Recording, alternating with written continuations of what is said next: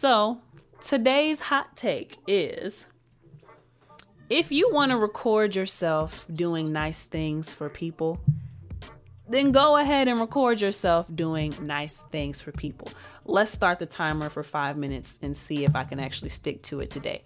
So, the reason why this is a hot take and the inspiration behind this hot take is because I was having a conversation with someone, and around the time 6 9 had just got jumped at an LA Fitness and a video popped up of him going around some community and giving people money, but it was being videotaped. And the person, my friend was like, you know, I don't know if it's real or not because he's videotaping the whole thing. He could just be doing it for clout. And you know, that could be the case. But also, I don't really care because he's doing something nice for other people. And I'm not the biggest 6 9 fan. I don't listen to him. I can appreciate his energy on the songs that he has put out, but his music is just not for me. You know, that drill, murder, kill music is not for me. Um, however, however, if he wants to record himself giving out $100 bills to every person he sees in a community, and you know, he's got it videotaped and he wants to post it online, let him do it. My reasoning for this is because we don't know who's giving and we don't know who's doing what because we don't see like there's this misconception that you have to be humble about everything that you do and this is something that I'm trying to break myself out of as well, right? Because I would consider myself a humble person. I think it mainly stems from my childhood, especially growing up as a black child. We're often told that children are to be seen and not heard and be quiet and don't be too loud and don't do too much to take up too much attention, basically, right? Or at least that's how my upbringing was. Um, children are more to be seen and not heard, like I said. And so that's manifested for me in my adult years, not wanting to draw too much attention to myself. And it's caused me to shrink in a lot of ways. And it's caused me to not go after certain opportunities or to not follow up with people as much as I should because I'm trying not to flex too hard. And then now nowadays people get called clout chasers or they, you know, people tell you that you're doing anything for clout when really it's not a flex if it's facts. It's not a flex if it's facts. If it's facts, it's facts. You know, how are facts going to be considered clout? If you've done great things and you got the resume, it's not bragging, it's history. It's written, it's documented. And how all of this relates to, you know, recording yourself doing nice things for people, I don't think it's a bad thing.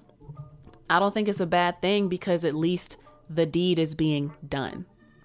And that's the main thing that I get from it, right?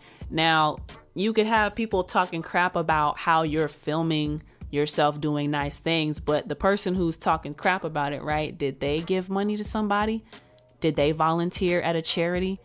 Did they deliver meals to the elderly who are signed up for Medicare programs? You know what I'm saying? Like, did they put the time in? Did they put any resources or money into something? I don't know. We'll never know because you didn't document it. And not to say that you have to document what you're doing, it's just don't down other people who want to document and record. Because even if it is like a self serving kind of look at how great I am sort of thing, as long as somebody benefited from what they were doing in real life and it wasn't just for show, because that's that's where the issue would be, right? If it was only done for the theatrics of it and the good deed was not actually done or the things that were supposed to benefit somebody else, it was all for show. That's when it's actually a problem. But I don't mind somebody recording the process. Wody Boy's film says as long as the person got the right intentions behind helping somebody on cam or not, I salute it for sure. And I agree with you. We are in agreement on that. I don't care if you record it because at least you're doing something good for somebody. Now, don't ever do things just for the camera. It's nice that you want to, you know, document things, but don't ever get it twisted and just be doing things because a camera is there. I would caution people to make sure that you're doing things because you want to do them and not just because you're trying to look good. Let it be stuff that you're really into. But if it is, if it just so happens to be for clout or it just so happens to get brownie coins, brownie points and cool points with people, you know, it is what it is. But don't renege on whatever you gave. Don't renege on the time. Don't renege on any resources or money that you promise people just because it looked good to say on camera. You really got to be about it off the camera as much as you are on the camera. And that's where people got to make sure you don't get it twisted. So that is my hot take.